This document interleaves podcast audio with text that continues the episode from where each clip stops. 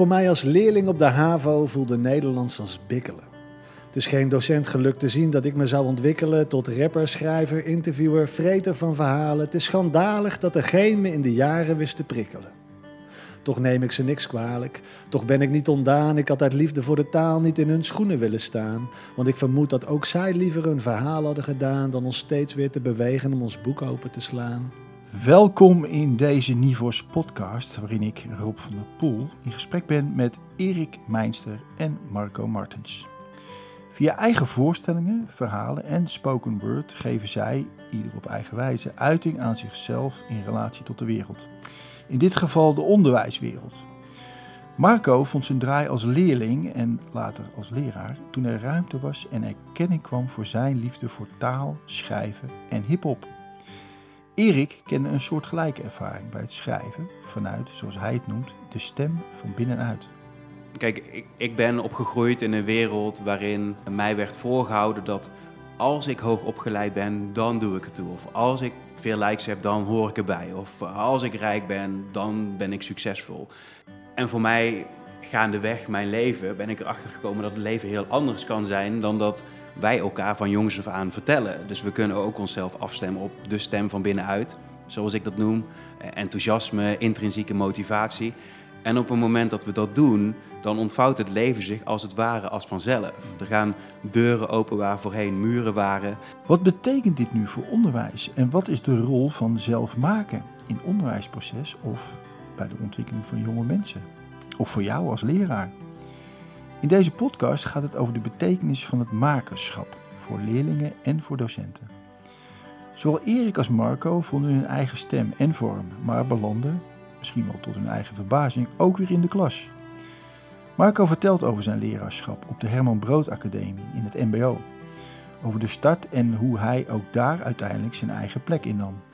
Ik ging steeds verder weg van wat ik als voorbeeld had gezien. Ook op de middelbare school, ook bij uh, mijn eerste stages. Uh, en, en hoe verder ik daar vandaan ging, hoe dichter ik bij mezelf kwam eigenlijk. Hoe meer ik ook van mijn leidinggevende en, en collega's terugkreeg van... Goh, gaan we lekker hè?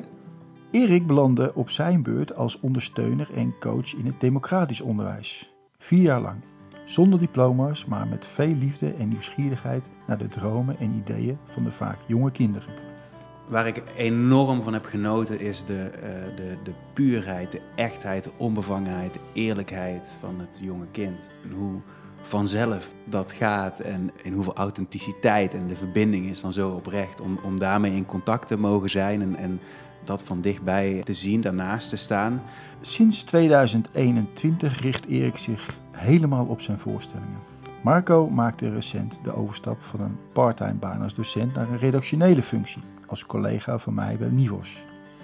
In het komende uur luister je naar voordrachten, naar verhalen en naar sleutelervaringen van twee op onderwijs betrokken makers. Veel luisterplezier. We zijn hier uh, uh, op een uh, plek in Rotterdam met Erik Meinster en Marco Martens.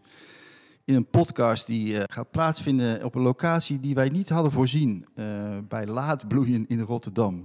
En dan is natuurlijk mijn eerste vraag om maar gelijk even, nou ja, een onverwachte vraag misschien te stellen, Erik. laatbloeien. Ben je laatbloeier? Laatbloeier. Ik, ik denk terug aan mijn jeugd, schooltijd, waarin ik heel veel samen deed met uh, Daan. En Daan was uh, duidelijk meer mans op jongere leeftijd dan ik. Dus op het moment dat hij al beenhaar had en de baard in zijn keel, was ik echt nog een jong jochie en geen beenhaar. Gewoon echt nog een, ja, bijna een basisscholier, zeg maar. En, en, en we deden heel veel samen. Dus wij, dat was een mooi contrast. Dus daar denk ik aan. Dus in, in dat opzicht, ja, later bloeier dan, uh, dan Daan. Dan Daan in ieder geval. Ja. En de luisteraars horen gelijk al dat je een, Bra dat je een Brabants accent hebt. Oh. Welk dorpje was het? Inmiddels in Zomeren. Ja, oké, okay, in Zomeren. Marco, laat bloeien? Ja, ik denk meteen laat bloeien. Um, bij mij zijn een heleboel uh, dingen die ik vandaag de dag belangrijk vind, pas vrij laat tot wasdom gekomen. Omdat ik niet in een omgeving verkeerde waar dat de ruimte kreeg.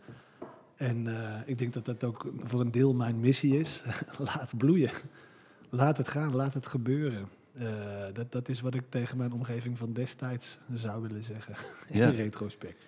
Je maakt al een beetje een impliciet bruggetje naar, eh, naar vroeger en eh, opvoeden en eh, mensen laten ontwikkelen en laten Mhm. bloeien. Eh, we zijn hier samengekomen. we hebben elkaar ook eens eerder gesproken. Erik heb ik ontmoet, nou, eigenlijk in eerste instantie als theatermaker, maar vooral als uitvoerder. Op een onderwijsavontuur in Emmeloord, waar hij een voorstelling, zijn voorstelling, die hij heel vaak speelt, inmiddels ook daar speelde, in een heel klein gezelschap. En Marco, jij bent eh, nou, sinds kort een collega van me en eh, heb ontdekt dat jij eh, eigenlijk ook een podiumachtergrond hebt. En als, in die zin als maker en als theater, nou, ik weet niet of dat het goede woord is, maar in ieder geval als, als podiumartiest bekend staat. En jullie hebben allebei een rol in het onderwijs gehad eh, als leraar of als coach, begeleider. En waarvoor we hier samen zijn gekomen is wat mij betreft om, om dat aspect, het, eh, jouw makerschap als leraar, om dat op een of andere manier, het belang daarvan en de betekenis daarvan, naar voren te brengen. En om maar eens een start te maken, Marco, jij hebt heel veel geschreven al en uitgesproken, spoken word, hip-hop, dat zijn jouw achtergronden. En ik heb jou gevraagd om een tekstje voor te bereiden, om de luisteraars mee te nemen. En dat zal ik eens doen. Het heet eh, Ze willen weten. En dat heb ik eh, aanvankelijk geschreven voor een docentendag eh, die vanuit Mallenberg werd georganiseerd. Dus ik zat daar, nou ja, als, als voormalig docent in het MBO, sprak ik docenten in het MBO toe. Hij gaat als volgt. Voor mij als leerling op de HAVO voelde Nederlands als bikkelen. Het is geen docent gelukt te zien dat ik me zou ontwikkelen tot rapper, schrijver, interviewer, vreter van verhalen. Het is schandalig dat er geen me in de jaren wist te prikkelen. Toch neem ik ze niks kwalijk. Toch ben ik niet ondaan. Ik had uit liefde voor de taal niet in hun schoenen willen staan. Want ik vermoed dat ook zij liever een verhaal hadden gedaan dan ons steeds weer te bewegen om ons boek open te slaan. Er is niet één herinnering in mijn geheugen gegrift. Ik associeer het vak niet met een docent met geestdrift. Ik weet niks behalve dan dat ik tot lezen werd verplicht. Die saaie teksten in dat boek en rode strepen in mijn schrift. Ik wens een docent die ons had kunnen motiveren. Begeestering, het spreker, waar dyslecten excelleren. Soms is hulp de ruimte geven, intrinsiek iets te presteren. En dat red je niet met tot vervelens toe examineren. Ze willen weten, ze willen weten, ze willen weten. Maar wij, we moeten meten, we moeten meten, we moeten meten. Voor studenten en docenten zijn de huidige criteria benauwend. Het systeem erkent daar fouten, maar beweegt nog niet zo gauw. Laat de methode de houvast zijn, geen ode aan het meten, want de beste lessen worden uit betekenis gebrouwen. Dus laat ons zien en gezien worden voor wie we zijn. Als mensen met interesses en talenten, met een lijf, wij zijn docenten. Vaak top-down gestuurd, maar onderwijs, omdat we meer dan FTE'tjes in een inzetplanning zijn. Ik zag ministers pleiten voor de basisvaardigheden, maar het ware leven integreert cultuur en taal en rekenen. Liever vurige betogen met taaltechnische gebreken dan bestuurders die op 3F-niveau niet tot de verbeelding spreken. Ik zie hoe resultaten zegevieren. Directeuren trots op de lat, maar is het hardste resultaat niet te tekort voor de klas? Ze willen weten, ze willen weten, ze willen weten, maar wij, we moeten meten, we moeten meten, we moeten meten. Dus haal het neer, dat bastion met steile trappen, zie ons weer, laat ons creëren en de ruimte om te spelen restaureren. Laat ons breken om te bouwen, de controleposten eerst en geef vertrouwen, want dat is wat docenten motiveert. Laat de hoepels achterwege, laat de ophaalbruggen neer, laat ze dromen, laat ze ruiken, laat ze proeven van de sfeer. Laat ons koken met het hart, niet enkel pannen op het vuur. Geef de een in die gewenst crème fraîche, de ander puur. Gun ze toetjes als ze willen, pluk de druiven niet te zuur. Geen student vraagt tijdens een ontdekkingstocht hoe lang het duurt. Bereid recepten van je ouders, maak gerechten die jij kent. En voor als jij er zelf niet bent, verleid ze tot experiment. En laat een taal geen vak zijn dat binnen muren bestaat. En weet dat interactie ook iets van de buren vraagt. En trouwens, wanneer is het feestje geslaagd? Als er netjes is gegeten of juist als het naar meer heeft gesmaakt? Ze willen weten, ze willen weten, ze willen weten. Dus laat ze smullen van die letters, breng de spijzen, breng de wijn. Start niet bij de etiketten, toon dit prachtige domein. De beste leermomenten liggen soms buiten de lijn, omdat rendement en leren start bij ruimte om te zijn. Nice. Thanks. Wow. Zo kan je het ook zeggen. Ik was heel bang dat toen ik de demo instuurde naar Mallenberg, want eh, zij prijzen natuurlijk een, een, een methode aan. eh, dat ze hem te kritisch zouden vinden. Maar eigenlijk waren ze heel enthousiast meteen. En eh, ik kwam erachter dat de, de uitgeefster van de MBO-methodes ook als docent het onderwijs uit is gegaan. Ze gaf ook Nederlands in het MBO. En dat zij nu ook een missie heeft om, om, om vanuit die methode wat meer ruimte voor dat zijn te maken. En het, misschien is dat lastig bij een methode die natuurlijk ook een eh, commercieel belang heeft. Maar ik vond het wel fijn om, om te merken dat ook daar gewoon eh, handlangers zijn op deze missie. Ja. En je had dus blijkbaar ook een soort overtuiging van, hé, wacht even, eh, de uitgever behoort ook tot het systeem. Mhm. En kom ik daar, wordt dit wel ontvangen? Wordt dit wel gehoord? Wil dit wel gehoord worden? Ja, en dat was het geval. Heb je, heb je eerder meegemaakt dat dat niet het geval was? Dat je dit uitte, maar dat dat niet eh, ontvangen werd? Nee, niet in deze context. Nee. Zou dat ook met de vorm te maken hebben? Poeh, dat vind ik een moeilijke. Weet Ja. ik niet. Weet ik niet. Dat er op, in, in deze vorm, hè, ook in theater, eigenlijk meer gezegd kan worden of aangeraakt kan worden, als dat je voor een klas staat en gaat vertellen over. Ja, dat, dat, dat zou kunnen. Nou ja, de vorm. Kijk, in het verleden heb ik heel veel liedjes gemaakt die ergens tegenaan schoppen. En het systeem eh, bekritiseren. En nou ja, ik, ik lever wel wat kritiek op het systeem in, in, in dit stuk. Maar dus de, het eindigt met een constructieve boodschap. En ik denk dat dat ook helpend is. Even voor de luisteraar ook eh, om die mee te nemen. Je hebt tien jaar ook in het MBO lessen gegeven op de Herman Brood Academie Utrecht. En, en tegelijk op dat podium gestaan. Ja, en dat was daar een hele logische combi, omdat het eh, een artiestenopleiding is. Er zitten een aantal opleidingen allemaal rondom eh, dat podium. Er zijn ook lichte geluidstechnici, studiotechnici die daar worden opgeleid. Eh, mensen die zich met, met de organisatorische tak van de popmuziek bezig gaan houden, maar ook de artiesten. Eh, dus de combi is daar heel logisch, omdat ze daar een beleid hadden, of tenminste een beleid, er werd wel eh, gestimuleerd dat er mensen voor de klas kwamen te staan die ook met één been in dat vakgebied staan, of soms met twee benen. Maar omdat het gaat over, als je het hebt over een podium, is het ook handig als je zelf dat podium kent en beleeft en weet wat daar gebeurt. Dus ik vond die combinatie die met de praktijk werd gezocht wel een hele, hele fijne. Mhm. Erik, als jij dit hoort, wat gebeurt er dan bij jou? Voor het eerste wat er gebeurt is dat ik eh, merk dat ik enorm aanga op woordkunst. Dus ik vind het prachtig hoe je eh, zo'n boodschap in deze manier kan verwoorden en kan brengen. Dus eh, ik word er enthousiast van. Dat is iets wat eh, mij raakt. En het komt uit, een, ja, uit hemzelf. Eh, dat zou ik bijna willen zeggen, dat voel ik als het ware. Ja. Het, is, het raakt iets heel dieps Ja. in hemzelf. Ja. Waar hij eh, op deze manier uiting aan geeft. En het is daarmee een soort van onomstreden voor mij. Je kan er niet omheen. Je kan wel de boodschap ontkennen, maar daarmee ontken je Marco. En dat kan niet, want hij is hier. Dus je kan er niet omheen. Ja. Dat is het. Er valt Dus niet het- over te discussiëren Nee, eigenlijk. dat is het. Ja. Nou, je, je kan het wel met de boodschap oneens zijn. Absoluut. denk ik, hè. Het kan zijn dat je Ja. vindt dat, eh, dat die controleposten juist heel belangrijk zijn. Dat kan. Maar ik denk dat de vorm wel uitnodigt tot gesprek. Dat hoop ik dan. ik heb het idee dat we hier niemand in ons midden hebben die, het die die boodschap niet onderschrijft. Ja. Nou, we komen denk ik zo meteen eh, ook wel even terug bij jou, Marco. Ook eh, vanuit eh, welke achtergronden je dit schrijft. Niet alleen vanuit die praktijk die, eh, waar je in het mbo in hebt gezeten, maar misschien ook vanuit je eigen onderwijsachtergrond. Ik wilde toch even een stapje naar eh, Erik maken, want eh, Erik, eh, ik heb jou inderdaad, jouw voorstelling gezien. Dat, dat heeft een bepaalde context. Maar er zitten heel veel liedjes in en, en, en gedichten in. Zou jij iets daaruit willen halen waarvan je denkt, daar is dit het goede moment voor? Nee, ja, dat kan ik. eh, Dat kan ik. Ik, eh, ik eh, dacht aan twee gedichten. Eén daarvan zit er niet in, dus die komt dan, dan straks. Voordat ik eh, voordraag, wat ik interessant vond aan jouw introductie... is dat je mij theatermaker noemde. En wat ik merk aan mezelf is, op het moment dat je dat zegt... dat dat helemaal niet zo voelt voor mij. Dus voor mij is een theatermaker iemand die als doel heeft om theater te maken... en die op zoek gaat naar verhalen om daar dan theater van te maken... En voor mij voelt theater als een middel om een boodschap over te brengen. Dus eh, bij mij voelt het de boodschap als het doel. En het middel is dan in dit geval theater, maar dat is soms een liedje en soms een spoken word of een gedicht. En, en dat uit zich in allerlei verschillende vormen. Dus in die zin voel ik me meer als iemand die een boodschap brengt en daar dan de vorm theater voor Of die zich voorstelt. dat moet ik ineens denken. Aan de, hè, het is een voorstelling geweest Ja, van jou, jouw verhaal. ja.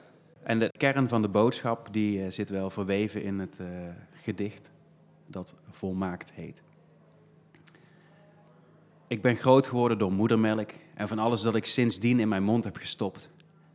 Maar het meest ben ik gevoed met de gedachte van tekort. Met het idee dat ik aan een beeld moet voldoen om voldoende te zijn. Met het idee dat mijn waarde afhangt van het aantal likes dat ik krijg. Met het idee dat ik er meer toe doe als ik hoog ben opgeleid en dat ik pas compleet ben met een partner aan mijn zij. Met het idee dat rijkdom af te meten is aan wat ik bezit. Met het idee dat een ander mens mijn meerder is. Met het idee dat ik mijn eigenheid moet vrezen, omdat ik er niet meer bij hoor als ik mezelf uit ga spreken. En al die ideeën, die hielden mij gevangen. Want ik wilde wel leven, maar ik zat geketend aan die gedachten. Aan bedenksels, aan illusies, aan fabels, aan waanbeelden en verzonnen verhalen. Want al die ideeën, ze bestaan alleen in mijn hoofd. Ze zijn geen waarheid. Ze zijn wat ik geloof. En de waarheid is, er is niets om bij te horen. Er is geen beeld om aan te voldoen. Er bestaat geen ideaal en je hoeft nergens naartoe. Je hoeft ook niets te zijn, want je bent van nature vrij. Je bent het van nature waard. Je bent volmaakt. Je bent heel, je bent compleet, je bent één en enig. Het is er al, altijd. Je bent volledig. Wat er ook gebeurt, wat iemand ook vindt of doet, jij doet ertoe. Je bent genoeg, precies zoals je bent. Je bent geen label. Je bent mens. Je bent liefde in een lichaam en dit is jouw leven. Aan jou de eer om jouw bezieling vorm te geven. Ik vind altijd dat er een gepaste stilte nodig is als ik uh, zoiets hoor. Je spreekt ook het publiek aan, hè? eigenlijk. Heel veel directer ook. Of, tenminste, zo, zo, ik voel me aangesproken van. Ook in het vertrouwen wat je eigenlijk ook naar mij toe een soort van uitspreekt.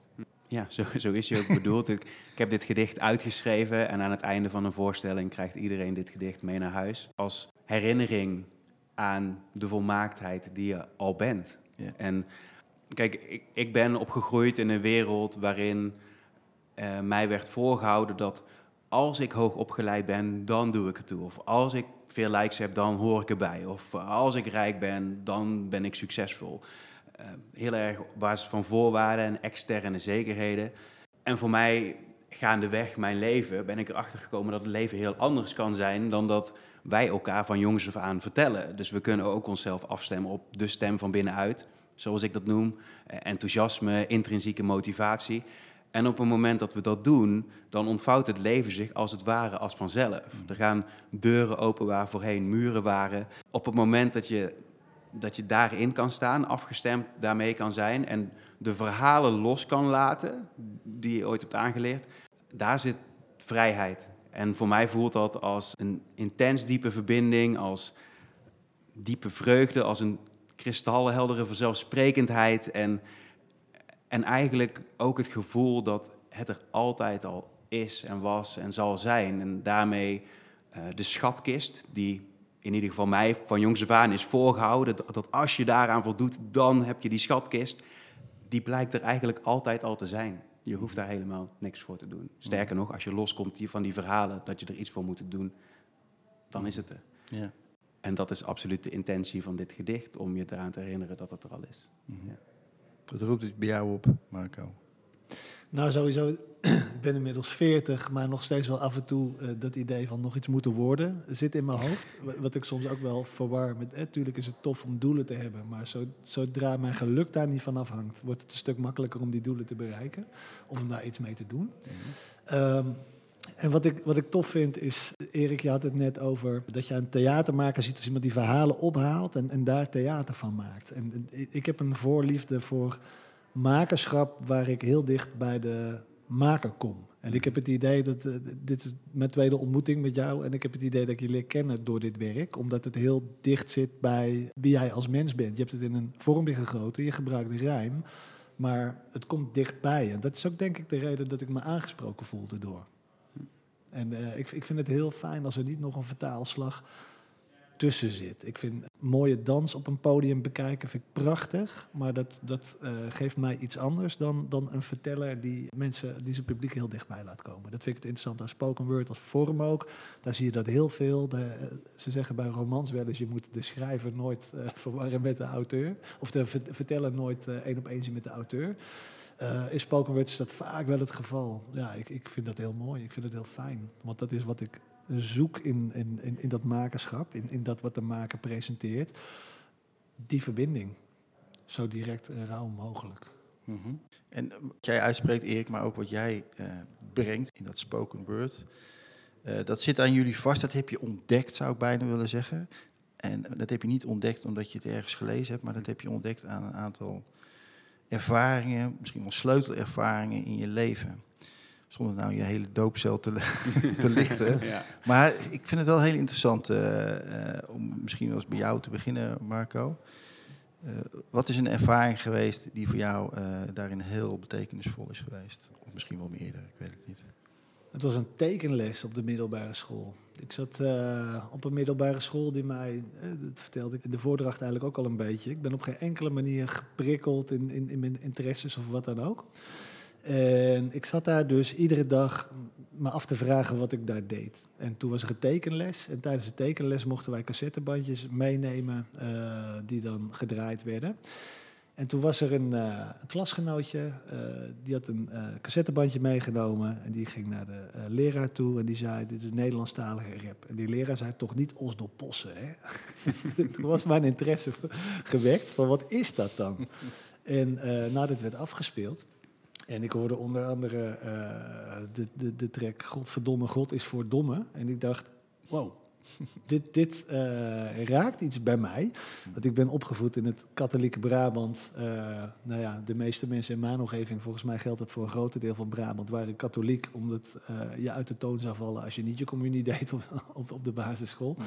Uh, zo heb ik ook mijn communie gedaan en alles. het geloof had verder niet veel betekenis in ons leven. Maar ik hoorde daar dus voor het eerst iemand die uh, vanuit een ander perspectief iets zei over iets wat mij dwars zat. Namelijk, ik zat me af te vragen, wat betekent dat geloof nou? Waarom moet ik naar de kerk met kerst en Pasen, terwijl we er verder geen reet mee doen? En nou ja, meer Oslo Possie geluisterd. Wat daar gebeurde qua taal vond ik ook interessant. Uh, weet je wat ik doe, man? Ik kikker voor je reet. Dat is een penalty van Koeman. dat, dat kan, kan, wel binnen bij mij. Vond ik mooi. En uh, toen begon ik ook zelf met, met dingen schrijven. Uh, dat is wel echt een sleutelmoment geweest. Dat ik dat hoorde. En dus dat was voor mij eigenlijk het eerste venstertje naar een andere blik op mijn wereld. Ja. We hebben het nu over eind jaren 90, toch? Als de Porsche begint. Nou, dit was half, halverwege jaren 90, denk ik. Ja. ja. ik was een jaar of 14, 15. Ja. Erik, waar is het geboren? Ja, ik neem je mee terug naar de middelbare school waar we tussenuren hadden. En dan uh, stapte ik op de fiets samen met Jaap en dan gingen we naar zijn huis. En dan gingen we daar uh, gamen in de tussenuren. Maar ondertussen speelde Jaap uh, de DJ. Hij was heel erg fan van de Amerikaanse hip-hop scene. Um, maar tussendoor draaide hij ook Nederlandstalige uh, hip-hop, nederhop. En daar gingen wij enorm op aan. Dus we ontdekten in die tijd de opgezwollen. Um, we begonnen toen ook een eigen band, geïnspireerd op Run DMC, maar dan noemden we onszelf Crap DMC, omdat we onszelf ook niet zo serieus namen. Uh, en dat was ons profielwerkstuk. Dus wij hadden een, een, een, album als profielwerkstuk en we gingen natuurlijk op zoek, want we, we, we moesten dat koppelen aan twee vakken. Uh, we wilden dit heel graag doen, omdat we op deze manier op een creatieve manier bezig konden zijn met deze opdracht. Uh, en toen hebben we CKV gevonden als eerste vak. En we vonden de economieleraar ook erg leuk. Dus toen hebben we erbij verzonnen dat we dan eh, uit gingen rekenen hoeveel cd's we moesten verkopen om break-even te draaien. Eh, en zo hebben we een aantal keer opgetreden op de culturele avonden als Scrap DMC eh, en uiteindelijk dat album gemaakt. En nou ja, dat ligt ergens in de kast. Misschien, misschien leuk voor over 50 jaar om nog een keer terug te luisteren. Maar dat was, daar, daar begon het. En, en met Jaap gingen we dan ook naar de definitie van doopheid op een gegeven moment. Dat is dan waar Marco weer bij betrokken was. Eh, een, een, een evenement in de 013 in Tilburg. En daar kwam niet alleen opgezwollen, maar daar kwam ik op een gegeven moment eh Typhoon tegen op het podium. En ehm, ja, die raakte iets, eh, iets wezenlijks in mij. Die liet zien dat je met die kunstvorm, waar ik dus erg door aangesproken was, woordkunst, dat je daar een essentie in kan leggen. Zo puur, zo persoonlijk en tegelijkertijd zo veel meer diepte dan ik vond in vele andere eh, teksten en, en rappers. En dat, dat, ja, dat zei natuurlijk iets over mezelf. Dus eh, ik ging aan op, eh, op wat hij deed. Maar dat, dat raakte mij in mijn passie voor woordkunst, in de energie die hij daar op het podium bracht, in de, de diepte die hij in zichzelf vond en zocht. Ehm, dus het waren allemaal thema's die ik eigenlijk op dat moment voor het eerst in een ander herkende. En, en dat heeft mij wel op, op een spoor gezet. Ja. En wat voor spoor is dat dan? Hoe zou je dat nu achteraf beschrijven? Nou, in eerste instantie eh, kon ik al zijn eh, liedjes, of al zijn liedjes, ik kon, ik kon grote gedeelten van zijn teksten kon ik meerappen, maar echt beseffen waar het over ging. Ik voelde wel van, wow, hier zit iets in, dit is, dit is, ik ga hier aan van, maar ehm, pas jaren later, toen ik eh, op een gegeven moment al mijn spullen had verkocht en in een, in een bus ging wonen voor onbepaalde tijd, eh, en één cd'tje bij had, en dat was die van Typhoon. En die teksten hoorde. eh, en in die situatie waarin ik loskwam van de dingen waar ik aan gehecht was geweest. eh, en van de ideeën waarin ik met mezelf was, heel diep in mezelf voelde van, van wat er plaatsvond. Ineens kregen die nummers betekenis. Dus, dus ineens vatte ik, wow, hier, hier gaan die teksten over. Terwijl ik die tekst al, al tien jaar, eh, die, die kwamen al tien jaar eh, als automatisme zeg maar eh, uit mijn mond. En dat vond ik super fascinerend. Dat dan, het had me al zeg maar, op een onbewust laag, had me al van, van jongs af aan aangegrepen. En opeens voelde ik, oh, aha, dit, dit is de boodschap die erin zat. Of in ieder geval die ik er nu uithaal. This makes sense. Ja. ja, Ja. dat is heel, eh, heel mooi. Je laat even tussen neus en lippen door eh, iets weten over dat je in een bus eh, gewoond hebt. Voor de mensen die daar meer over willen weten, die verwijs ik door naar de, naar de voorstelling. Of naar het boek. Ja. Om een soort eh, cliffhanger te houden. maar wat mij eh, vooral ook interesseert, hè, dit, dit is wat je vertelt, iets, iets buiten school. Ervaring, ontmoeting, een scene. Ik wil je toch nog even meenemen naar je eigen schooltijd. Wat daarin gebeurde of wat daar op een gegeven moment ook in ontdekt is. Misschien wel door wat er niet was, ik weet het niet. Marco, jij hebt mij wel eens verteld dat die hip-hop, die ontdekking daarvan en jezelf daarin uiten. En dat er ruimte voor kwam. Ja. Dat het een ongelooflijke belangrijk moment was. Het was eh, in die hip-hop community dat voor het eerst iemand zei dat ik iets goed had gedaan of dat ik iets goed kon. Ja. Dat ik aangesproken werd of bevestigd werd in, eh, in mijn talent. Ik vond dat leuk om te doen, dat schrijven. En dat dan ook iemand zegt, oh, je kan dit goed. Dat is, eh, werkt motiverend. En dat heb ik op de middelbare school niet meegemaakt. Ook omdat eh, dat wat ik graag doe, schrijven, daar, dat had daar geen ruimte. Ik mocht wel eens een vrije schrijfopdracht doen bij Nederlands, maar dat was zo'n klein onderdeel van de lessen, dat dat,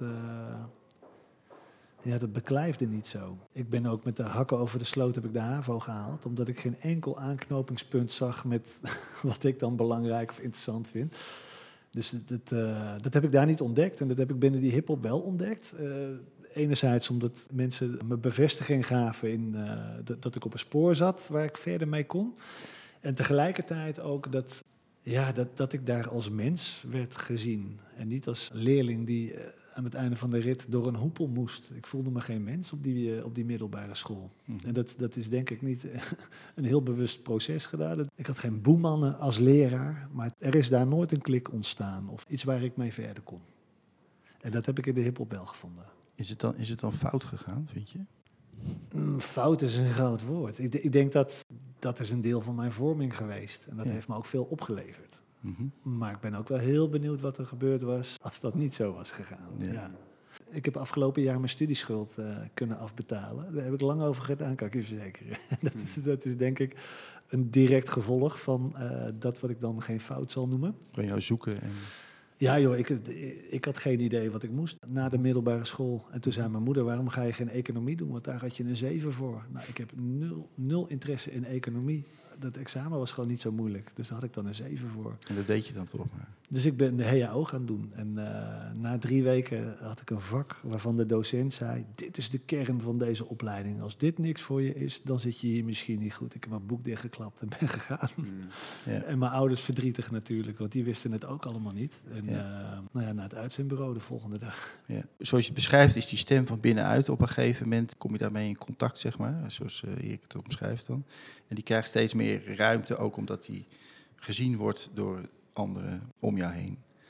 En gewaardeerd wordt. Als ik naar Erik uh, kijk, wanneer is jouw stem van binnenuit gaan klinken dat je voelt van hé, hey, daar uh, ben ik gaan staan voor die stem? Nou, in, in mij leefde wel echt het idee, de overtuiging dat je de middelbare school af moest maken en dan een opleiding en dan pas was je klaar met school. Dus dat was het paadje wat ik te lopen had. Ja.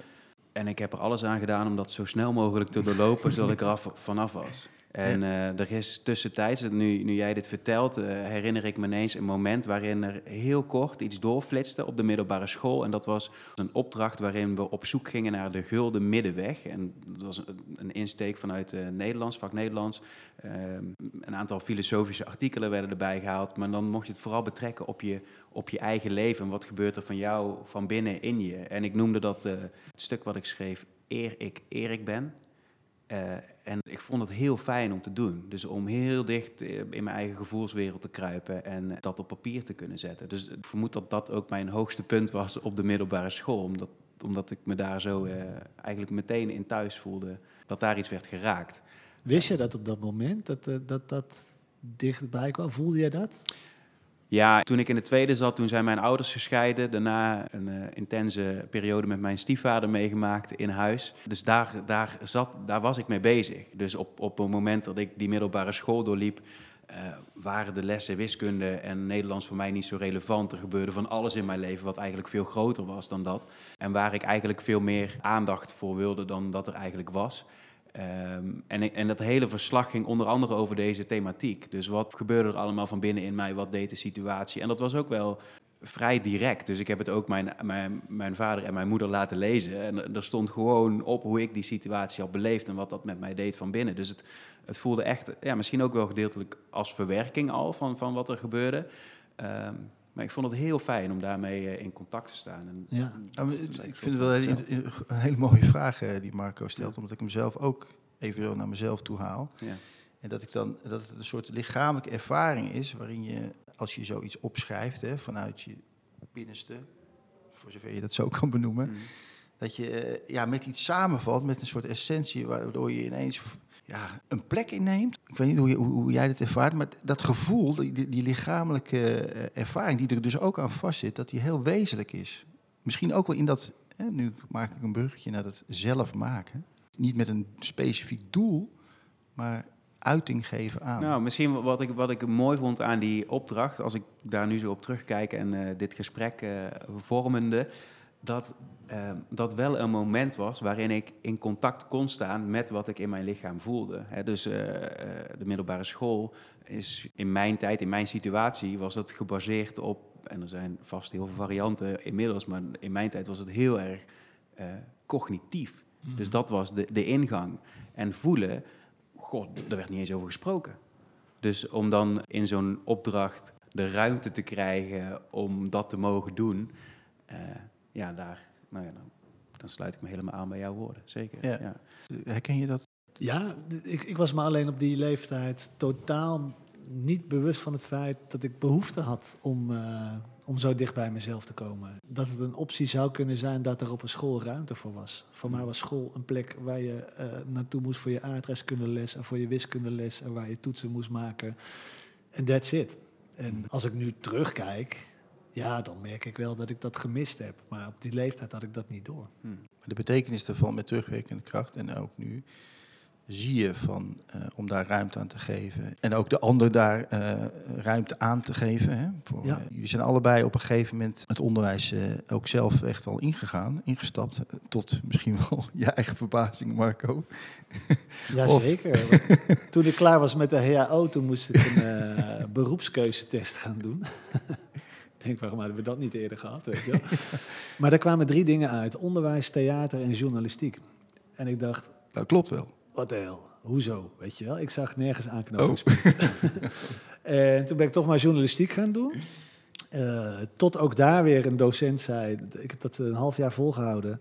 En toen zei een docent, een echte journalist, die eh, is blij als hij voor een primeur wordt wakker gebeld. ik dacht, flikker op man.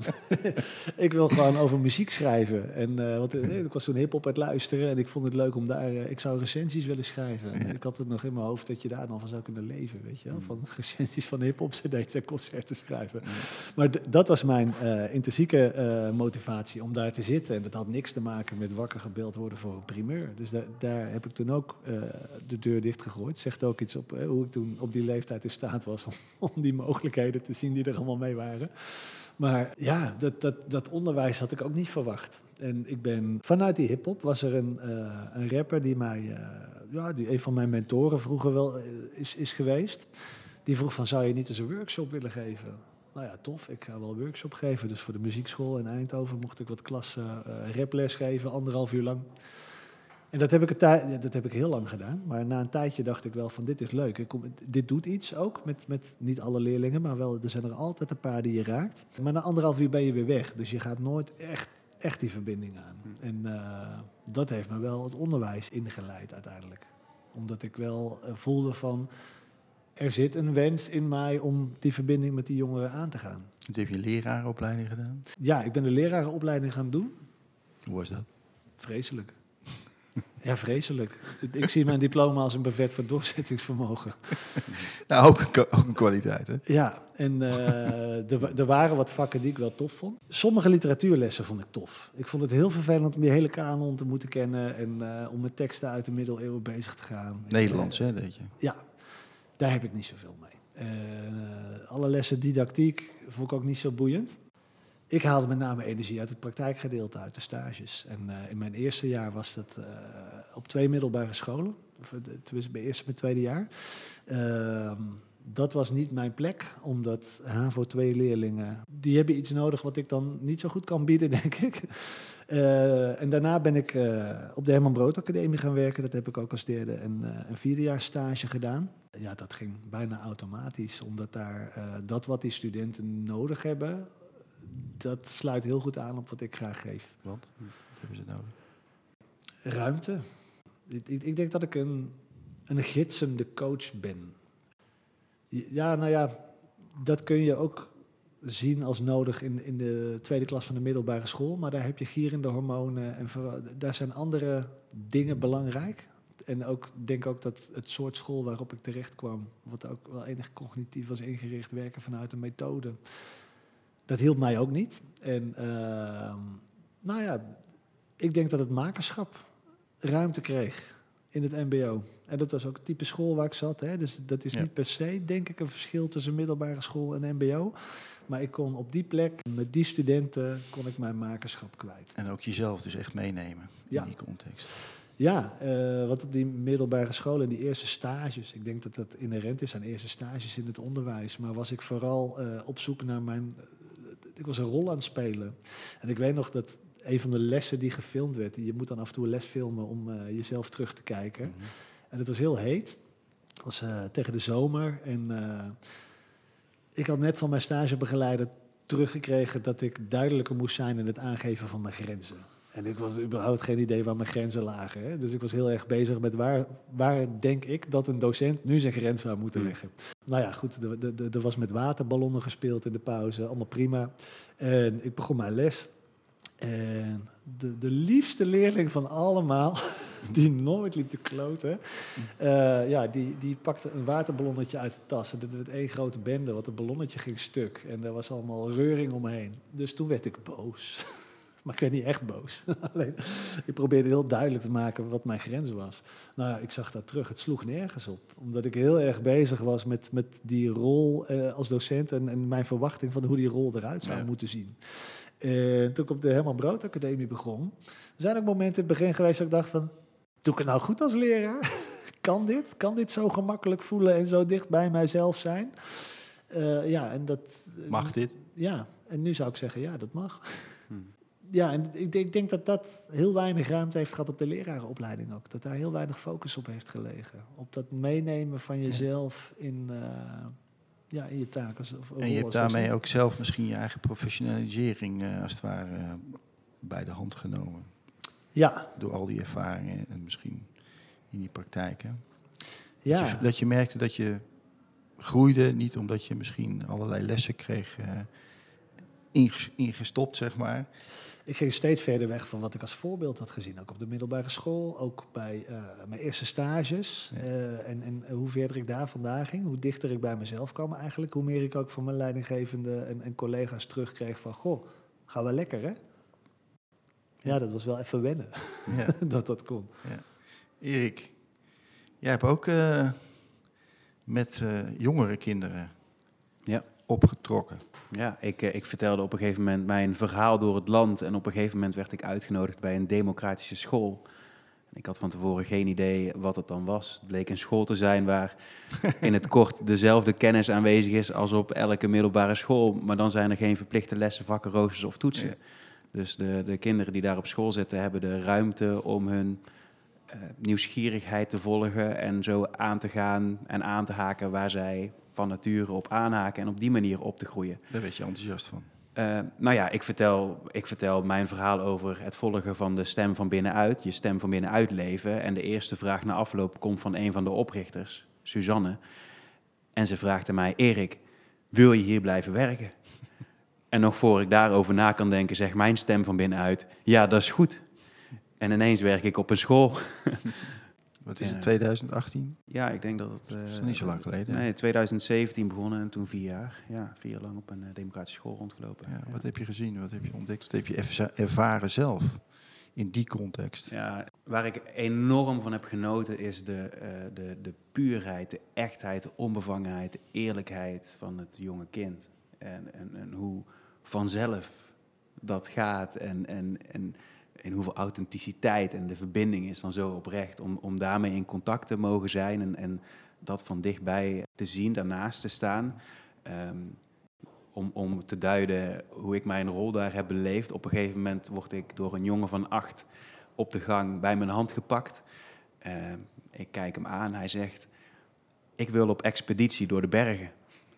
Dus ik kijk hem aan en eh, dit is het moment waarop eh, volwassen, eh, volwassenen een droom kapot kunnen maken. Dus volgens mij is dit het moment ook waar het meeste aandacht en bewustzijn op, op zou mogen zitten ten opzichte van kinderen is. eh, serieus nemen. Wat, wat, dus ik zeg, wow, wat gaaf. Hij zegt, ja, als jij over 14 bergen kan fietsen, daar zal je zo meteen vast ook nog iets over vertellen, Rob. Dan, dan kan ik over 14 bergen lopen, zegt hij tegen mij. Ehm, dus ik zeg, eh, oké, gaaf. Wat gaan we doen? En op zo'n democratische school kan je een motie indienen bij de schoolkring. Wat zoveel eh, betekent dat je een voorstel doet om dan iets te realiseren, iets in de wereld te zetten. Ehm, en dat pad gingen wij dus samen belopen. Dus hij, eh, ik, ik help hem met het eh, schrijven van de motie. We gaan samen naar de schoolkring. Hij spreekt daar zijn, eh, zijn droom uit, zijn wens. We komen er gedurende dat rondje achter dat het wellicht handig is om te beginnen met een expeditie in het Leenderbos. om de hoek een dag om te proefdraaien. Nou, dat vervolgt zich met een tweedaagse waarbij we een nacht kamperen. En die jongen van acht die heeft dus zijn eigen expeditie georganiseerd. Waanzinnig. Ja. En, en voor mij, eh, wat dat voor mij betekende, was dat ik heel erg. eh, de, dus de, de, de drempel is zo laag tussen hem en mij, dat hij mij blijkbaar bij mijn hand pakt en zegt: Erik, dit is wat ik eh, wil, kan je mij helpen? Dus die, die verbinding voelde als heel belangrijk, de, de veiligheid. Ehm, tegelijkertijd de inspiratie. Dus ja, dat klopt. Ik heb over 14 bergen gefietst en ik, ik, ik leef nog steeds. Ik doe nog meer van, ik sta in de wereld. Eh, en die inspiratie neem ik natuurlijk mee naar school. En, en daar gaan zij op aan, de, de, de, de kinderen. Eh, en ten derde is de ondersteuning om dan met hun het pad door het, door het leven te, te zoeken. En, en hoe werkt dat dan voor jou? Wat, wat wil je? En eigenlijk uh, naast te staan. Uh, ja. Voor mij vertel, vertel, je iets heel belangrijks. Ook misschien wel in relatie tot je eigen expeditie. Je haalt het al even aan. Je bent over 14 bergen gaan fietsen, 600 nog wat kilometer. In één stuk. En uh, dat haalde je in je hoofd. Dat was een droom. Ja. En je hebt uh, die droom uitgesproken. Uh, niet alleen naar jezelf toe, je ging dat doen, maar ook naar anderen toe. En die, tenminste, dat kan ik me voor, voorstellen, die zagen jou daarin van, nou, oké, okay, het is wel een hele gekke droom, maar we gaan kijken ja, hoe we dit met elkaar misschien wel gaan doen. Mm -hmm. Ja, dus de, mijn, mijn ervaring is dat reacties op, op zoiets uh, twee kanten op kunnen. Dus enerzijds inderdaad de open, nieuwsgierige medemens die meekijkt, toejuicht, aanmoedigt.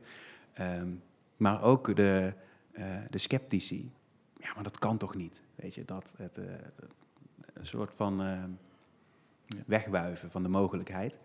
Uh, en daar werd ik ook wel door getriggerd. Ik dacht, hoezo? Hoezo kan dit niet? Ik ben wel benieuwd. Voor jou extra stimulant. nou ja, het triggerde mij wel daarin. Ja, ik dacht, uh, ik ben wel benieuwd. Ik voelde het heel sterk in mij dat, dit, uh, dat ik dit wil. En dat voelde voor mij als mijn stem van binnenuit. Die dat echt als intrinsieke motivatie om dit ja. te doen. En volgens mij, als ik dit zo diep van binnen wil, als dit zo sterk aanwezig is, dat dit het is. Ja, ja dan, dan kan dat. Ja. En ik ben wel benieuwd. Ik ga het doen. Dus nou ja, zo geschieden. ja. ja. Hey, uh, jullie raken volgens mij allebei al een beetje en je eigen proces, ook op die school, waar je jezelf kon meenemen. Uh, Marco, zo verwoordde jij het. En uh, jij vertelt het in relatie tot die leerling die je op die manier ja, zijn, zijn weg laat vinden en zijn droom laat, laat leven. Of probeert mede vorm te geven. En dan het toch maar weer terug naar dat, dat maken, hè? dat zelf maken. Dus jezelf inbrengen in het, in, in het leven en daarin je, jezelf beluisteren. Wat, hè? Wat, wat wil er gedaan worden? Wat wil zich uh, uh, ontwikkelen? Of wat wil er gemaakt worden? Voor een leraar binnen curricula en binnen scholen is dat nogal een opgave. Tenminste, zo wordt het vaak ervaren. Maar jullie hebben andere ervaringen. Hoe is dat die spanning daartussen? Hè? Van het belang, de betekenis ervan? Hebben jullie daar hebben we het nu over ook. En tegelijkertijd die druk van buitenaf, tenminste die ogenschijnlijke druk van buitenaf, waarin je in, de, in het systeem beweegt en aan allerlei dingen misschien moet voldoen. Ja.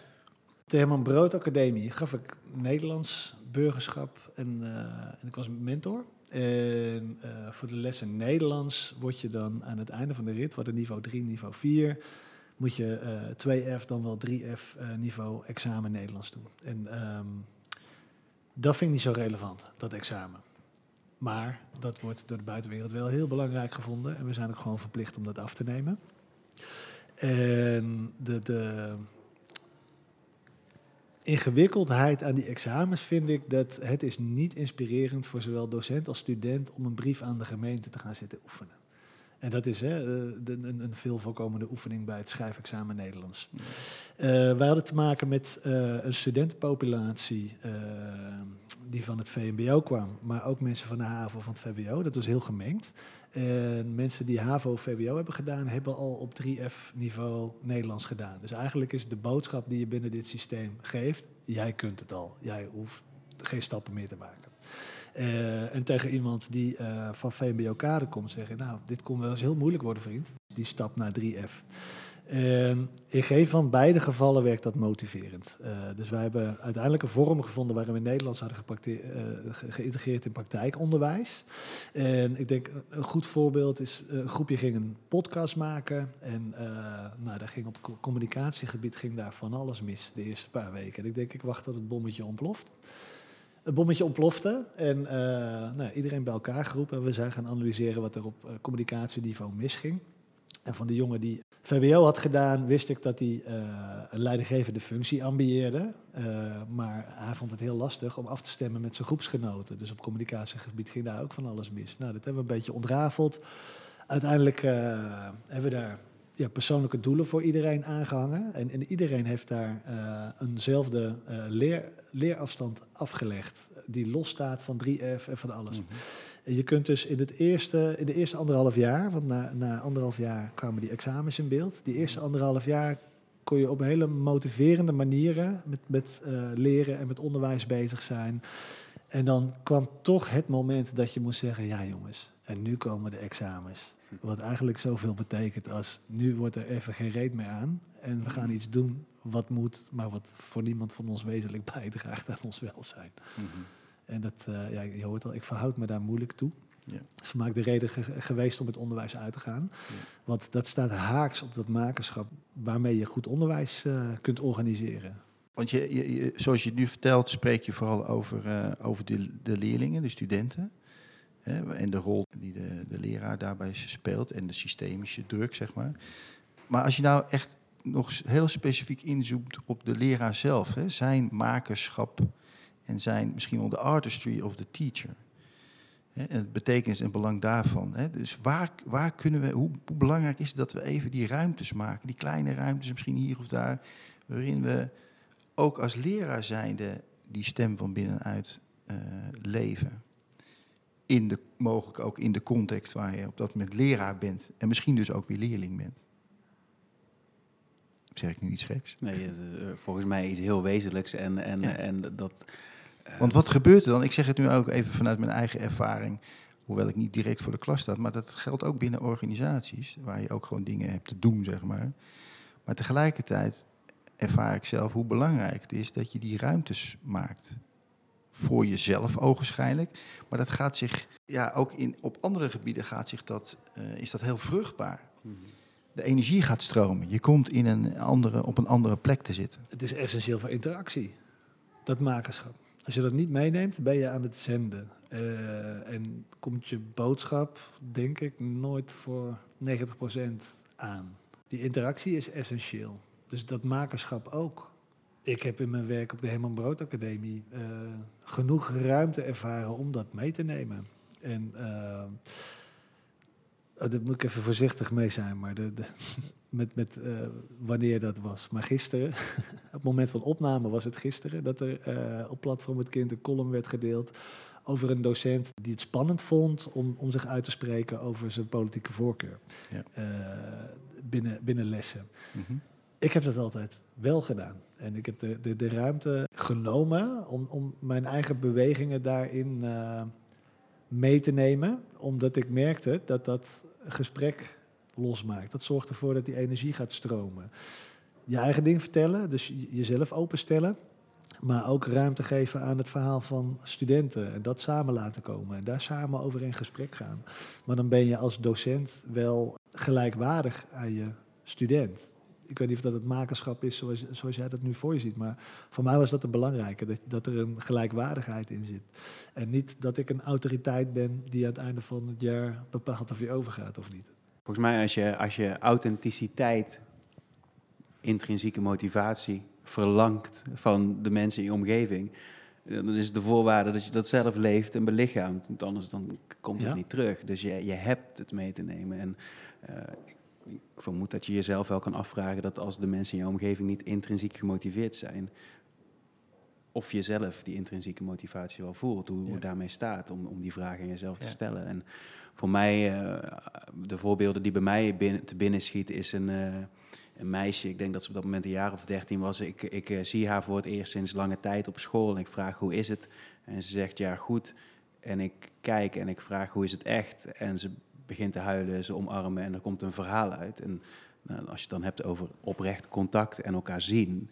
Ik heb me sowieso op die manier in die, in die school bewogen als uh, vragensteller en op die manier uh, de ontmoeting aangaan om vanuit daar uh, de verbinding te leggen en, en samen te leren, te leven. Dus vanuit die gelijkwaardigheid. En het doet mij heel erg denken aan, aan een ontmoeting met Sophie. En ik heb daar een gedichtje over geschreven, dus dit wordt dan het moment. En dat gaat als volgt. Sophie is 18 jaar en laatst vroeg ik haar, als je iets over mocht doen, wat had je dan anders gedaan? Dan was ik nooit naar school gegaan, zei ze oprecht. En toen ik vroeg waarom, zei ze, school heeft mij verpest. Mijn dagen zaten zo vol met door een ander bepaalde lessen dat ik doodmoe werd en geen stap meer kon zetten. Ik stopte met dansen, met zingen Ik werd geremd, alsof er een stoeptegel op mijn bloemetje werd gelegd. Ik was gewoon weg. En ik was niet zomaar terug, want door alles wat ik moest, was ik vergeten wie ik ben. Vergeten wie ik ben op school. Ik snap de wens dat mensen bijdragen aan de maatschappij, maar een ware bijdrage vloeit voort uit authenticiteit. Dus als school jou werkelijk ondersteunt om de wereld iets te brengen, dan is school juist dé plek om jezelf te leren kennen. Vergeten wie ik ben. En jezelf, dat bloeit van binnen en dat heeft ruimte nodig om de weg naar buiten te vinden.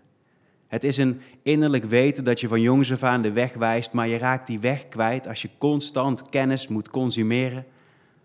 En ik vraag mezelf af, als je constant moet luisteren naar de verhalen van een ander, hoe leer je dan te luisteren naar de signalen van jezelf? Als je elke dag lessen moet volgen omdat iemand dat verwacht, welke les is dan belangrijker dan het volgen van je hart?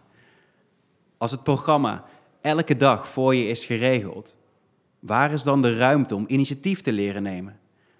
En als we elkaar afzetten tegen de norm en een cijferlijst, wat blijft er dan nog over van de waarde van je eigenheid? Vergeten wie ik ben. Kijk, die bloem van Sophie, die is door die tegel heen gebroken. Maar er zijn ook bloemen die door die tegel zijn gebroken. En natuurlijk kan ieder mens zichzelf herinneren, maar ik gun het die kinderen dat ze blijven weten wie ze zijn. Geen retourtje, vergetelheid, maar in contact met de bron. Dus ben in vertrouwen. Laat ruimte. Dat is hun water en zon. Hell yeah. Box. Dank jullie wel. Dit was aflevering 74 alweer uit de Nivos podcastreeks. Laat ons gerust weten wat je ervan vond in een mailtje of door deze aflevering te liken op Spotify of Apple Podcasts. Daar vind je ook alle andere afleveringen en kun je je dus abonneren. Bij elke nieuwe publicatie ontvang je automatisch een nieuw bericht. Stichting Nivos sterkt leraren en schoolleiders bij de uitvoering van hun pedagogische opdracht. Dat gebeurt langs verschillende pijlers. Via artikelen en podcasts dus op ons Nivos platform, maar ook via trajecten en begeleiding vanuit de Nivos opleidingen. Of de onderwijsavonden en symposia via het Nivos podium. Meer over ons werk en onze activiteiten lees je op www.nivos.nl.